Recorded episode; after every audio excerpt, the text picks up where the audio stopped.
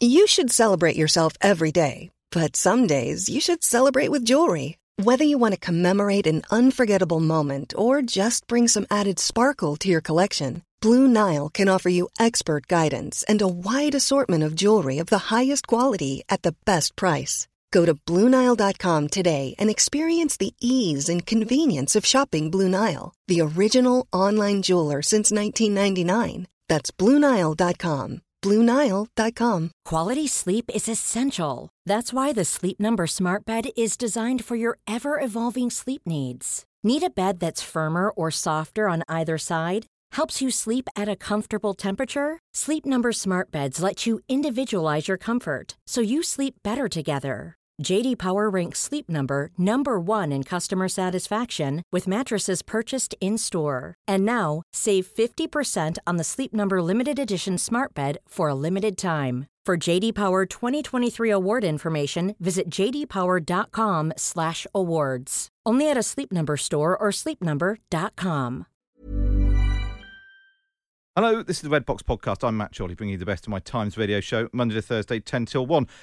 Now, some of you have been in touch in recent weeks to say that you miss a bit of the vibe of the old podcast, the pre Times radio podcast of uh, Times colleagues wanging on about things in the news. So uh, we're going to make some changes to the podcast, and what we're going to do is include because we do it on uh, the show every day anyway. When I have a couple of times columnists just picking apart what's going on in the news and telling us what they really think. So we're going to start including them every day, as well as the main big chunky thing that we do uh, uh as well, which is on the sort of the big political issue of the day.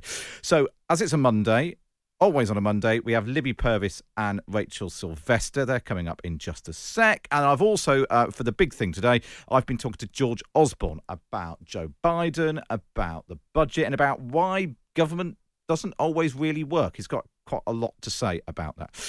But first, then, let's kick off with today's columnists. Let's um, uh, stick with uh, the US election result and the sort of inevitable question of whether this does mean the end of populism and a return to soggy centrism. Given that uh, supposedly uh, Donald Trump winning 306 um, electoral college votes changed politics forever in one direction, does Joe Biden being on course to do the same, does that change politics uh, forever back in the opposite direction, Libby? I don't think so. I think I think what's what's a great relief, and people will talk. Uh, we can all talk about oh, soggy centrism, all the rest, all the rest of it. But the great thing is, it feels like a return to rational thinking because here we have a lifelong politician, not a showman. You know, Biden was, was Obama's wingman. You know, um, Kamala may be a bit harder left than him, and that will be interesting to see as as she as she sort of flexes her muscles and and develops this. But I I just think it, it's a return to some kind of rationality, which you, you did not feel. The frightening thing about Trump was not not right wingery; it was actual insanity. You know, it was a sense that here was somebody with his with his finger on on the button and with with a very. I mean, he has yes, of course, some decent things happen within his within his time, but uh, you just had a sense that that things were things were not sane, were not rational, and I like my politicians to kind of think things through. Um, it'd be nice if Boris did a bit more of that as well. Um, so uh, I think I don't think it's a huge a huge shift. I think it's a return to something we're we're more used to, uh, which is rationality. I think you, I think you could well be right, Rachel. Over the weekend, I, I, I think I tweeted this. I definitely was talking to some actual people in real life about it. Is it one of the biggest impacts of the result of the U.S. election? Was we might go days, if not weeks, without thinking about the president of the United States. Yes, I thought it was really interesting. One of the somebody said, you know, people were voting for Biden because they just wanted a presidency that you could have on in the background, and I think there is something in that. People are exhausted by this kind of frenetic, angry, divisive nature of politics. So there was a poll recently which found that 60% of British voters are just exhausted by all the divisions in politics, and people want a period of calm. And I think you've seen that with the election of Jacinda Ardern in uh, New Zealand, and now with Biden. It, I think Libby's right. It's not necessarily left right. It's actually just let's have some calm, rational, sensible, common sense decisions. And particularly with the coronavirus, people want politicians who can actually get things done and manage things. We, everyone was very rude about managerialism and technocracy, but actually, right at the moment, we need somebody who can manage a crisis uh, and does get a grip of detail, actually know, cares and respects experts. Um, so that is a sort of shift away from that angry, emotional uh, sort of charisma of the of the populists. Uh, do we risk over interpreting all of this and uh, Libby and you know Labour people in particular getting very excited that a a slightly dull man can end up beating a blonde uh, populist? Uh, if that can happen in America, it can happen here too. Should Keir Starmer take any comfort from what's happened? Oh, I think he should just be very, very calm and rational. I mean, uh, the interesting thing is, is what Rachel was saying. That there's somebody to coined the slogan "Make America Dull Again," this, is, this, is something that we want. We really do need some dull politics, and, and maybe Keir Starmer is the man to step forward and, and give us this.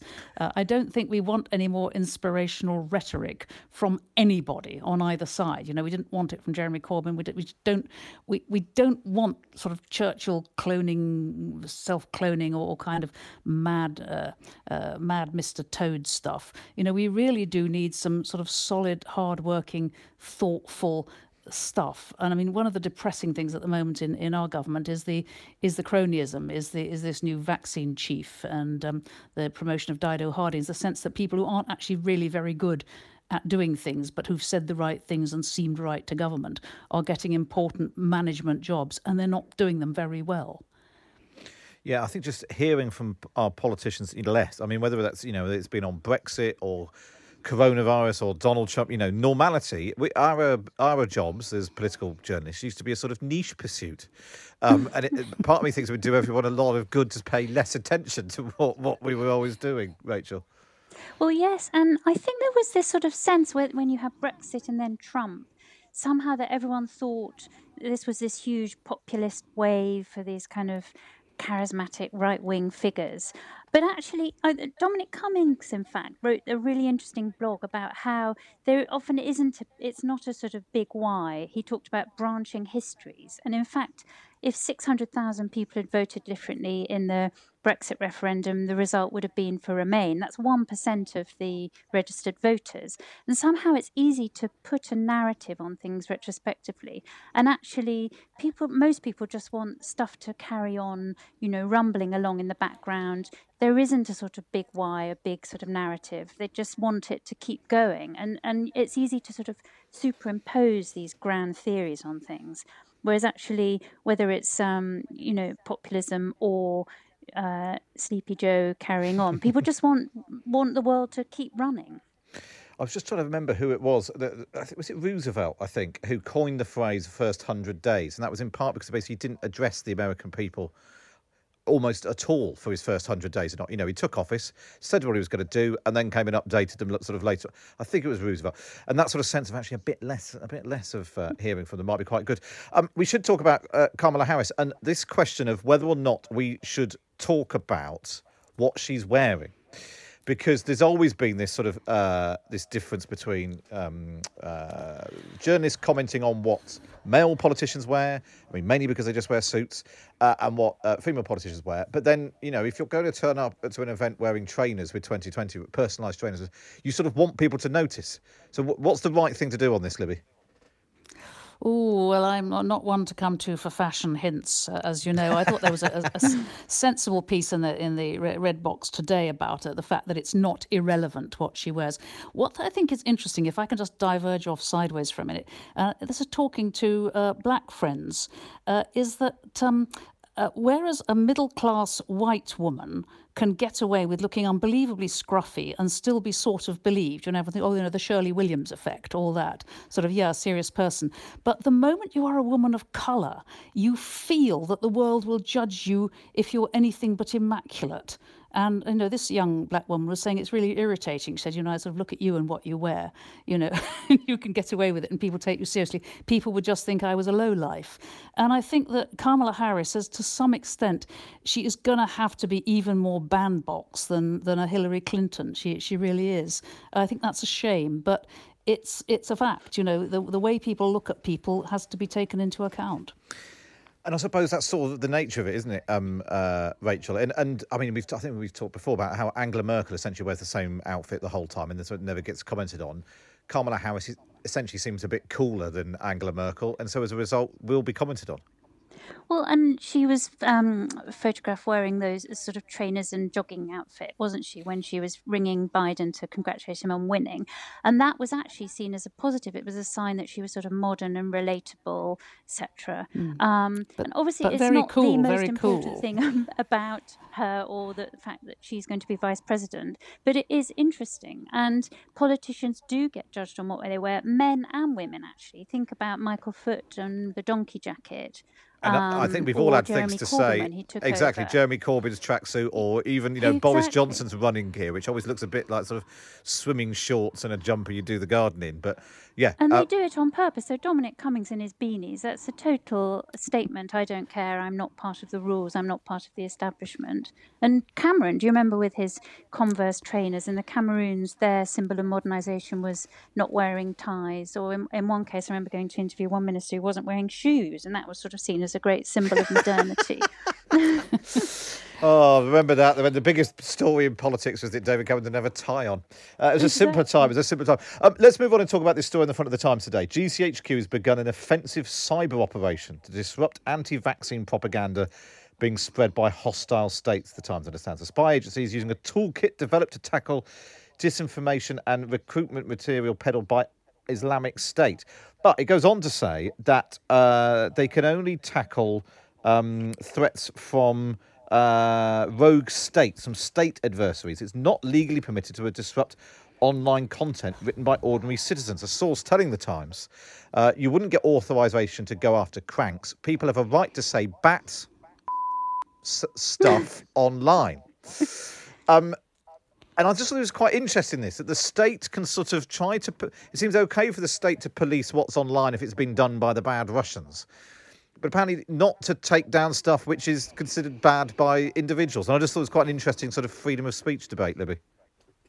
Yes, uh, I mean, I'm I'm rather. I'm rather with them. I mean, I, get very upset. I mean, the the the, the business of uh, of Islamic propaganda, which is actually recruiting, I think you can jump on that uh, whoever's doing it, because there, there are laws about incitement to violence and so on, incitement to jihad.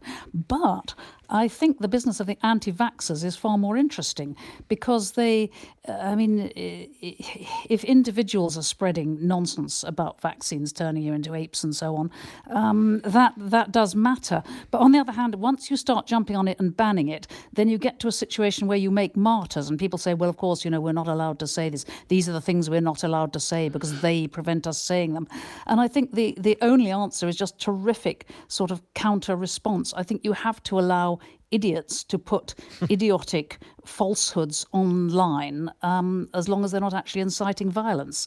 And I think the anti vaxxers are going to be a real, real problem. But I think once you start actually changing the law so you can ban them, then you create martyrs, then you create a sense that, you know, that there's sort of big, big brother watching us all. It's a real problem. What do you think, Rachel? Because I mean, you know, it, it's sort of it's not the same as inciting violence, but it's potentially as deadly, perhaps even more deadly. Um, you know, peddling anti-vax. Yeah, I think I agree with Libby actually. Um, but what I do think is that it needs to be much more transparency about who is saying stuff online. It's so easy for people to put things out anonymously, particularly on Twitter, and that happens with the death threats and the rape threats that um, particularly women MPs are getting. A lot of it comes from anonymous sources. Uh, and I think it's the same with misinformation. If you know who's saying stuff, it's much easier to judge why they're saying it, what they're saying, whether there's any credibility to it. Uh, and I think it then can be more easily combated. I think that there needs. I think it should be. You ought to have to say who you are online, um, and that and then that becomes a much sort of the answer is transparency as rather than banning things.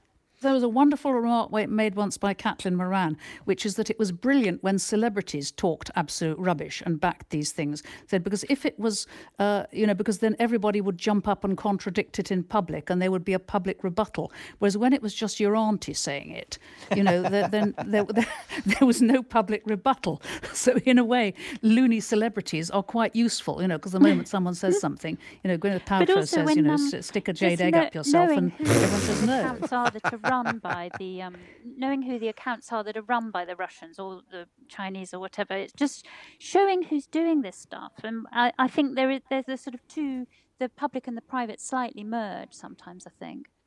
Yeah, I think. Yeah, I was just trying to think of some of those. I mean, Ian Brown, I think, is one of those, isn't he? The the um, Stone Roses frontman, uh, I think, is one of those who's, who's got some interesting views on um, what's behind the lockdown and all that. Uh, just before I let you go, uh, Libby, your column today, Bashir was just one of many who used Diana. It's really interesting this this this saga of the panorama interviews. What twenty five years ago, uh, the panorama interview with um, Diana, Princess of Wales, uh, by Martin Bashir, and. I mean, it does seem like a sort of different time. The extraordinary lengths they went to, the fake um, bank statements done by a mate of his who was a graphic designer, and all of that. Um, explain what you've written about in your column today. Uh, well, there, there are two things. One is sort of reiterating the fact everybody knows that all Diana's adult life, she was exploited by everybody. I mean, sometimes she joined in the exploitation herself. You know, she wasn't totally blameless, but she was used. She was an enormous profit centre for a lot of people.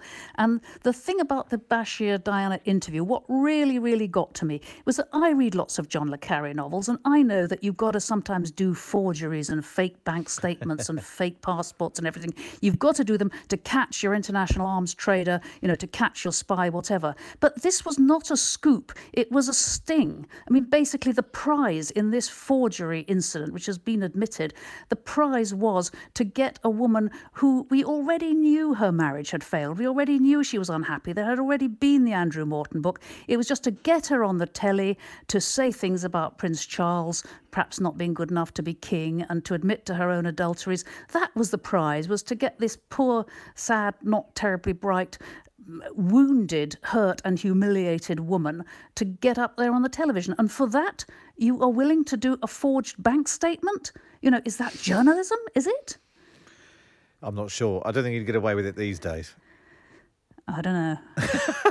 what do you think, Rachel? Have you been following this saga? No, I think um, it's totally unacceptable. But I thought the point Libby made was absolutely right that um, Diana was the real victim of all of this, and that she became, didn't she, a sort of uh, she was a symbol of a new, more open, more emotional side of society. Tony Blair summed it up with his phrase, the people's princess. And she was so popular, I think, partly because she was vulnerable, and there was she wasn't like these remote um, royals who were sort of on their high horse. Um, but that then obviously became her Achilles' heel, if you like. Um, and I thought there's a really interesting contrast with the uh, Emily Maitlis interview with Prince Andrew recently, where he was so, you know um, arrogant, in control, you know, part of the establishment. It's the complete opposite. There was no sting whatsoever in that. He you know, drops himself in it. He made his own mistake through his arrogance uh, uh, and high handedness. And I think Libby's absolutely right. She was sort of tricked into it, but then her own vulnerability, uh, you know, became, led to her downfall in the end. Rachel Sylvester and Libby Purves there. And don't forget, you can read their columns online at thetimes.co.uk. And if you want to become a Times subscriber, just go to times.radio forward slash subscribe. Up next, I speak to George Osborne. It's that time of the year. Your vacation is coming up. You can already hear the beach waves, feel the warm breeze, relax, and think about work. You really, really want it all to work out while you're away. Monday.com gives you and the team that peace of mind. When all work is on one platform and everyone's in sync, things just flow wherever you are. Tap the banner to go to Monday.com. Quality sleep is essential. That's why the Sleep Number Smart Bed is designed for your ever evolving sleep needs. Need a bed that's firmer or softer on either side? Helps you sleep at a comfortable temperature? Sleep Number Smart Beds let you individualize your comfort so you sleep better together. JD Power ranks Sleep Number number 1 in customer satisfaction with mattresses purchased in-store. And now, save 50% on the Sleep Number limited edition Smart Bed for a limited time. For JD Power 2023 award information, visit jdpower.com/awards. Only at a Sleep Number store or sleepnumber.com. One size fits all seems like a good idea for clothes until you try them on. Same goes for healthcare. That's why United Healthcare offers flexible, budget-friendly coverage for medical, vision, dental, and more. Learn more at uh1.com. Welcome back to the Red Box podcast with me, Matt Chorley. Right, let's get down to the main course. Get your teeth stuck into the big political issue of the day. Let's get on with it. Since leaving the Treasury and the Commons behind, George Osborne has had, uh, well, more jobs than I've had hot dinners. And it's fair to say I've had a lot of hot dinners. And George joins me now. Morning, George. Good morning. You obviously haven't eaten enough. Uh, I mean, my um, uh, waistline would beg to differ. But anyway, let's not get let's not get bogged down in that. We should probably start with uh, with America and uh, your reaction to the news that, that, Joe Biden has won and what you think this might mean uh, for politics. Well, look, I think it's good news. Uh, I'm I'm a British conservative. I've long known many Republicans, and I've got friends in the Republican Party, and that was you know is the sister party of the Conservatives. But you know, I think Donald Trump uh, was not really a Republican and I don't think brought great honor and respect to the office of the presidency. And Joe Biden, who I know a little, I think represents a return to the mainstream, a return to seriousness and experience and moderation. And uh, that's got to be good, in my view, for the United States, but they've made their own judgment, uh, but also good for the world.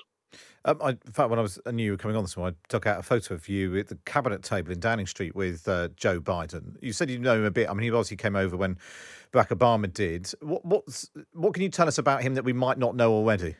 Well, I've, I've met him, uh, you know, maybe half a dozen times in my life. I, he, um, I, the most memorable meeting I had with him was actually with uh, David Cameron and some other members of the British cabinet at the time, like William Hague. We went over to Washington in 2012, uh, where a dinner was being thrown in David Cameron's honor, and David Cameron was meeting with Obama in the in the Oval Office, and the me and William and the kind of traveling British delegation were held in the cabinet room with the uh, senior members of the American administration while we waited for that one-to-one meeting to finish. And I ended up having a very long conversation with Joe Biden about his life and sort of swapping experience of politics.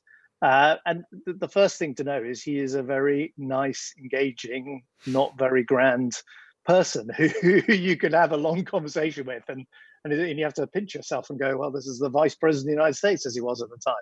Um, but you know, a lot of that character actually, I think, has come across in this somewhat unusual election, uh, disrupted by COVID. But the kind of homespun stories, uh, the you know his his long, long career in politics. He was telling me about getting elected to the Senate, you know, before he was even legally allowed to take up his seat at the Senate.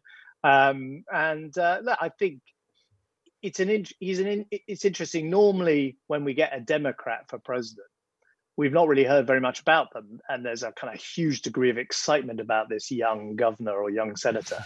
I remember that with Barack Obama or Bill Clinton. You know, Joe Biden's an extremely well-known quantity, and of course, you know, is is elderly, and I, I, there's not quite the same sort of buzz about him uh, around the world, but there's quite a buzz about what he's representing and what he's replacing, and uh, and I think that's going to be interesting to watch. Yeah, one of your um, former cabinet colleagues I was speaking to the last week or so said that you know what Joe Biden thinks about everything because he tells you at great length in uh, in meetings. But you um, you tweeted over the weekend that the mainstream was back, and uh, Nick Timothy, who you sort of worked uh, with in government, uh, he later became Theresa May's former chief of staff. He's written in the Telegraph, I think, this morning, saying that you you not just tweeted but gushed, and you were hoping for a return to the liberal and technocratic policies that made you such a much loved national treasure. Um, I, I, think basically Nick Timothy doesn't quite agree with you. But do you think there's, a risk that we read too much into this, and that, as you know, British politics uh, doesn't really have any bearing on American politics and vice versa? Well, I think uh, I think it's it's broadly the case, and there are lots of exceptions that American and British political cycles are quite closely aligned. You know, when when Bill Clinton came in, after a long period of Republican rule, Ronald Reagan and, and George Bush Senior, you know, there there was lots of talks of the new Democrats, the New Deal, and of course, a few years later, we had New Labour and their New Deal, and so on. Um, and uh, George W. Bush, although of course it all got uh, you know uh, sidetracked, if that's the right word, into the war on terror and 9/11. But originally, you know, he was all for compassionate conservatism, get proving that the the conservative side of America was interested in things like the public services. And again, there were similarities with the modern compassionate conservatism that David Cameron uh, promoted as well. So, you know, I think there there are trends. Um, as I say, there are exceptions, and I I think it's interesting here. They're already on the left in Britain, on the in the Labour Party, they've made a decision to move away from the kind of radical, in my view, pretty dangerous and unappealing Marxism of Jeremy Corbyn and go for a much more mainstream Labour leader in Keir Starmer. And that was the same choice that the Democrats made this year in choosing Joe Biden as their candidate. And I think you can argue that any other Democrat other than Joe Biden would probably have lost this election. You know, it was precisely because Biden was unthreatening, had a broad appeal, uh, couldn't be said to be sort of dangerous in his economic approach, uh, that he was able to essentially assemble all the anti-Trump votes, and and Trump was never able to really get an angle on Biden. Never, you know, there was no attack on Biden that that really uh, landed. And if the worst you can say about your opponents is they're a bit sleepy, then you haven't got a very effective uh, attack campaign. So do you, do you think? I mean, there's obviously there's lots of things that keep uh, Boris Johnson awake uh, at night at the moment. Um, I mean, not least having a, a, small baby in the house. But do you do you think that this should worry him then? That that, um, that this does put a bit of wind in the sails of Keir Starmer's brand of slightly dull, centristy Labour politics. Well, I think look, I think the Conservatives you know are on notice that there is a serious, credible alternative government. Now they've had two general elections uh, in 2017, 2019, when that was not the case. You know, there was a lot of people who said, "I just can't have Corbyn as the prime minister," and you know that created uh, a kind of cushion of comfort for conservatives. And even in 2015, uh, Ed Miliband, and this is, you know, I don't want to be particularly disrespectful to him, but he was not really able to establish himself as an alternative prime minister. I think the Conservatives, Boris Johnson, have a much more serious challenge now from the opposition because they do have someone who, whatever his policies and whether you think he's the right person, does look like they could be the prime minister. And uh, and look, that's good for our democracy. It's good for the job the opposition has to do of holding prime ministers to account. Uh, and you know, so I, you know, if I was, uh, you know, I think Boris Johnson will be thinking, okay, you know, is the sort of brand of just trying to, you know, fire up the kind of nationalist based, be the kind of extension of the Brexit movement into government, is that going to work for me over the next few years, or do I need to return to the to the other version of Boris Johnson, which was the mayor of London who reached uh, out and won a load of you know Labour supporters in, by the way, liberal metropolitan London. And I think you know the the the big mistake for the Conservative movement in this country would be to think all you know we can ignore the cities.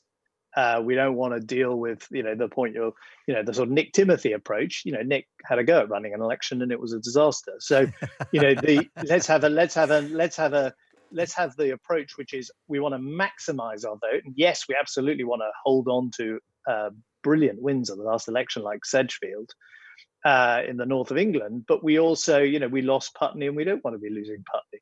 So, uh, you know, that to me is the approach that is most likely, and I'm, of course, a card-carrying conservative, most likely to win for the Conservatives in the in the years ahead.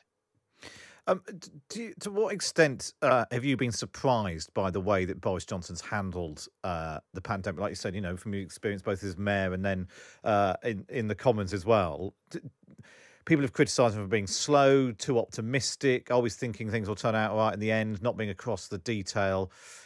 Is that is that the Boris Johnson that you expected uh, when he got to Downing Street? Well, look, I think you know Boris Johnson's got an incredible ability to communicate, to connect. Uh, you know, which is basically unparalleled in British politics over the last few years. Uh, and and you know, and we saw that as mayor, and we we saw it in that election win in December. I think the you know the challenge.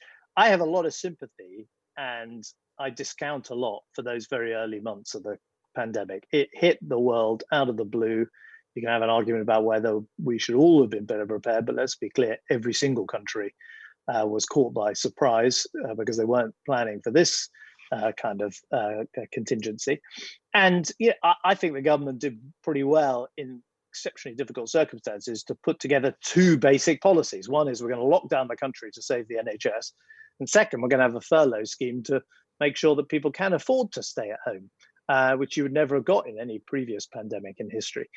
I, you know, I think as things have gone on, where where I would be, you know, where I would kind of raise questions, if you like, and again, it, I'm not, I know lots of people involved. It's a very very difficult situation. I, I don't think you want to give people, you don't want to be overly optimistic. You want to give people a sense there's a plan, that there's a destination, uh, but that it's going to be a long road to that destination.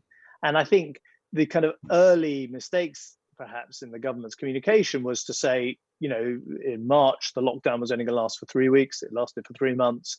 Uh, that uh, you know we things would be back to normal by September. That uh, it'll all be over by Christmas. I think that's changing in the messaging, but you know, constantly uh, letting us all hope that the cavalry is about to arrive in the form of a vaccine or a rapid test. Great if it does, but in the meantime, I think you need to prepare the country psychologically for this is a long, hard slog. And I think the country partly got there before the government did. Uh, so, look, communication is not everything. Um, and sometimes, you know, people who don't want to attack the government just focus on the communication. But, you know, in terms of the role of the prime minister, it's really important that you constantly keep the country with you, that you have credibility in what you say. And so the more actually Boris Johnson now says, it's a long slog. It could be six months. Uh, it's hard, but there is a plan that will get us out of this eventually. Uh, the better off he'll be. Do you think there's a problem with the way government works? That you know, there was a lot of focus early on on did he go to a Cobra meeting? Um, you, you know, the, the, the Whitehall government uh, departments, Downing Street, uh, work still on a system of, you know, people sitting around old mahogany tables and bits of paper going in and out of red boxes, which hasn't changed really for centuries. You know, I was giving evidence to a, a commission on better government that Nick Herbert has created, and a really impressive um, array of people are on that commission. And you know, they're looking at the centre of government. Prime ministers always and, and successive generations always look at what you can do to improve the centre. And and often big events in our history, like the First World War, the Second World War, you know, accelerated changes to the way government works.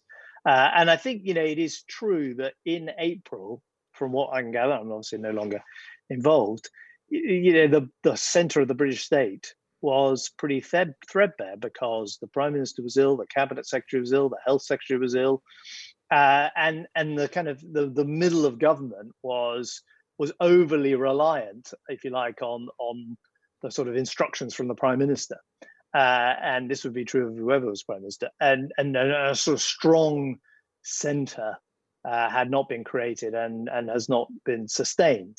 Now I know they're looking at it uh, and how you do it, and as I say, there's a kind of history of people trying and getting this wrong in the past. But you, I think you have to ask yourself some basic questions. Why has the British state perhaps not performed as well as the German government? And it's not just because somehow Brits love their freedom and Germans don't. Germany is a very successful, freedom-loving country. Um, you know, for me, the German example is the most interesting. People have talked a lot on Times Radio and, and in the Evening Standard, which I'm the editor in chief of, about the Swedish example. But really, the German example is the one we should be looking at. You know, a large country, larger than ours in Europe, with a kind of uh, a similarly ethnically mixed population, uh, urban population. How did it how did it uh, ha- appear to have a much better performance? And that might be that the a the center of the German government was stronger, and b that it was a more devolved, a more kind of established devolved system with all the different German states.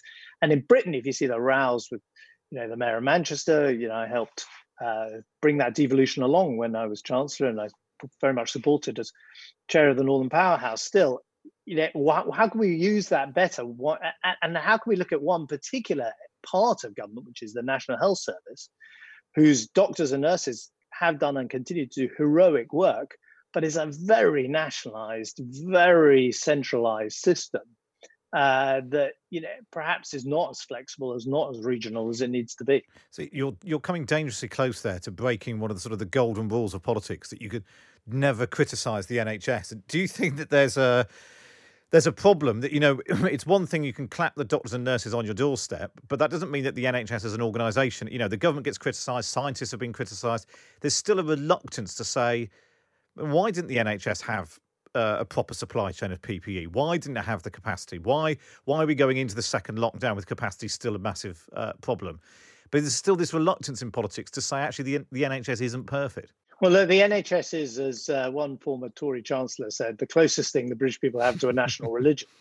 Uh, and uh, you know, it is it's very hard to talk about the NHS without uh, acknowledging the you know life-threatening work that the nurses and the doctors and the hospital porters and the lab technicians are doing right now while we're having this cozy conversation. So I want you know everyone to uh, realize that I have nothing other than incredible respect for that. But as an organization, you know, it's it's a vast bureaucracy, and I don't necessarily mean that in a bad way. Bureaucracies aren't always bad, but you know how it's run, how it's managed, it, it, it's very separate from other arms of government. It's very disconnected with local government, um, and you know I think it should ask itself questions about how it's handled this pandemic compared to other public healthcare systems. And from what I understand, but this is, you know, I would like to see more evidence of this, in Germany, the national health system there a engages with the private sector more made more use of private sector testing particularly in the early phases uh, was more federalized. In other words, there was sort of more regional control over the NHS. We do actually have some of that regional control in Manchester, but not elsewhere in the country. And you know, no one wants to touch health reform because it's you know so difficult, and it you know, to Tony Blair, you say bore the scars of it, and the David Cameron government had an unhappy experience with its NHS reforms. but looking at you know, it would be kind of strange if you didn't say we should look at the way the center of government handled this crisis. We should look at the way local cities and councils handled this crisis, but we're not going to look at the way the NHS did. Yeah. And some of the things the NHS did were really impressive, like creating those emergency hospitals, the Nightingale hospitals. By the way, that was long planned. That was part of a many, many years of contingency planning. But I think on testing, you know, it was slow to involve other bits of the public and private sector in the testing. And, you know, even today, you know, we still months and months after we knew we needed it, do not have a testing system that works in a way that if you or I or anyone else listening wants to get a test, not because we've got symptoms of COVID, but because we want to reassure ourselves or we've been in contact with someone who had COVID, we don't want to isolate for two weeks, we'd like to get some knowledge about whether we are infected. You know, the system can't provide for that. And to me, that's been like one of the great uh, you know things that needs fixing. Uh, they're doing about 500,000 tests a day anything you can do 500,000 of a day, you can do 5 million of a day. And in a population of 65 million, 500,000 isn't enough. Uh, one of the things, obviously, we've got Dido Harding over overseeing the, the testing uh, system. We've had stories over the weekend about Kate Bingham, who's overseeing uh, the vaccine task force hiring p- her own PR people on £600,000 or. Do you think there's a problem with the accountability of the people who are supposed to be running. You know, why is this not a minister in the government who can be called to the House of Commons to be challenged about this stuff, uh, rather than how it looks? Um, uh, the, the, main qualification seems to be being married to a Tory MP, and uh, you get put in charge of these. Uh, you know, hugely important organisations um, at a time uh, where they, where, and then they're just not accountable. Well, I think to both, to be fair to both individuals, they're very successful private sector careers, running telecom companies and running a you know finance business in the biochemical industry, and you know so they you know we often say we want more expertise in government and more experience of business in government. Um, I think there's definitely been something to look at, not necessarily in these two cases, but generally, which is a lot of contracts were signed very quickly, uh, particularly in the early days, and we you know it's very important that people know that public money is well spent and uh, it's you know taxpayers not being ripped off. And there will have to be checks on those contracts and who got the money and what they did with it. Uh, i would say a, a, kind of failing of the british government and this is not this government, but generally, is this assumption that it always has to be a minister somewhere, and you know, sometimes, and we and that minister has to be a member of parliament. The result is, you know, with it's a relatively limited number of people you can ever make ministers. They have to be Conservative MPs, basically, or maybe one or two you can draft in from the House of Lords. You know, why I would like to actually see something more akin to systems you see in other countries, which tend to be more presidential. Uh, but let's be honest, that's the way we've moved anyway as a country, where you can bring in a lot of senior expertise from the charity sector, the private sector, uh, to bolster the government at its most senior uh, echelons. Uh, and that kind of civil service reform and ministerial reform is something we should be open to. Uh, as for testing itself, look, I would say getting the testing system up and running has for many, many months been the obvious priority for the country. It's the thing that would enable us to go back to restaurants, back to theatres. If you can have a test, you then be let in rather than the heat test we, you know, all do now uh, if you had a kind of really quick COVID test and you had very rapid testing capacity so that anyone who wanted a test because they come into contact with someone or they're worried that they might have the disease could get it and get retested a couple of days later. You know, this is after all what they're talking about in the news just now about for the airports. If we could have that that system, all the former prime ministers, bar one, wrote privately to Boris Johnson in July saying this was the priority. And I still feel it's been too much something that has been given to the health department, given to the NHS, and and the rest of the government has not thrown the full weight of the British state behind it.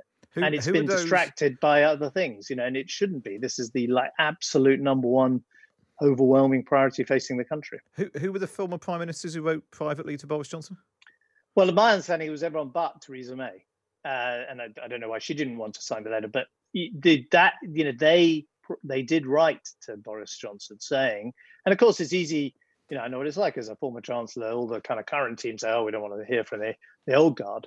But, you know, if you've got conservative and Labour prime ministers who've between them got, you know, many decades of experience saying, look, this is the thing you should really think about. And we're not trying to score political points. We're doing it all completely privately. You know, that I think uh, is something that should have been listened to, and I think continue should, should still be listened to now. I mean, look, I you know, at risk of sounding like we're going back into the Brexit debate, it is completely nonsense for the British government at a time of you know massive national health crisis and economic crisis to have thousands of civil servants planning lorry parks in Kent because we might not sign an agreement with the EU over cod in the North Sea. It's just totally disproportionate to the challenge facing the country. It's not a clear sense of priority. And I would want, you know, in Downing Street, everyone to be working on COVID, on the vaccine rollout when the vaccine comes, on getting the, the full weight of the British state deployed, on ramping up the testing so that it's instantaneous and, and, and available to anyone who needs it. Uh, and that's the way you can, you know, get your economy, you know, back to some kind of normality. Um, I also have to ask you about your old job as uh, Chancellor. In fact, you were on my very first show when Times Radio launched at the end of June when we thought that, you know, the, lo- the lockdown was coming to an end, all back to normal. What does Rishi Sunak need to do? Uh, start balancing the books. I mean, that feels like a long way off yet. Um, uh, but w- where are you now on the debate about uh, when does he have to t- turn off the spending taps? It does seem like every time he tries to say, I can't go on spending this money forever, whether it's furlough or free school meals or so on, um, he ends up being the political pressure is too great and he ends up um, caving in. At what point do you think he needs to turn the taps off? Well, the, the reason why um, Rishi Sunak had to restart the furlough scheme was because precisely because of the things I'm talking about. We had to go back into a national lockdown because we didn't have the test and tracing capacity which we could have built up over the months uh, beforehand. You know, again, lots of um, ex- good excuses why that didn't exist in March and April because uh, no country really had it. Uh, but by kind of October, November, you, you, know, you could have developed it, and then I think you could have avoided the national lockdown. Yeah. And then once you have a national lockdown, you of course you have to say to people who are working in restaurants or bars or you know shops that have shut that we're going to support you. It would be you know very uh, unfair and, and bizarre if you didn't. So it's all been delayed. These kind of big economic questions, which is how do you wean the British economy and the labour market off these furlough schemes? And second, that question, which is going to come in British politics, like it's going to come elsewhere in the world, how do you pay for all this? Now, I'm I'm all for using the credibility of the British state to borrow money when you need to in a crisis. When I was chancellor, my argument was when the you know you fix the roof when the sun is shining, not when the sun is you know overcast. And and you know once we were through the banking crisis, we then had to start repairing things and dealing with things like the debt and the deficit. And if we hadn't, I don't think Britain would have been in a very good condition to deal with uh, the, the the COVID crisis and and be able to afford all this money now because we wouldn't have had the credibility that we've we've shown we can repair things afterwards. So it's not that Rishi Sunak needs to be repairing things now; he needs to be spending money now, but he will have to turn to a, setting out a path for fixing the public finances to getting that deficit down, which will be double digit by the time this is all over, and and that restores the credibility for whatever the next crisis is. Uh, and uh, that you know that is, I'm afraid, you can call it austerity, you can call it whatever you like, you can call it boosterism. It doesn't matter what name you give to it. The truth is, we've spent a lot of money, we're heavily in debt, our country is poorer, sadly, and we're all going to feel that in the years ahead. And who navigates that uh, best will uh, lead the country going forward. Um, do you think? I mean, you've been there in the Treasury before. You you you had your tentacles across government. You had lots of Tory MPs in your orbit and that sort of thing. Um, some criticism of Rishi Sunak has been a bit too obvious. The invites to coffee in number eleven, the putting his signature on the on the Instagram pictures and all that sort of thing. Does he need to be careful that he, he doesn't look like he's he's bolstering his own uh, political reputation rather than doing the right thing by the economy? I, th- I, think the British government is best served when there's more of Rishi Sunak than less, to be honest. I mean, I think we have someone who is working exceptionally hard all hours on top of the detail, coming up with some pretty imaginative and creative schemes with his hardworking Treasury civil servants who often get a bad name but have done amazingly in this crisis. Uh, and, uh, you know, frankly, I'm I'm pretty pleased he's there at the Treasury at the, this moment of crisis.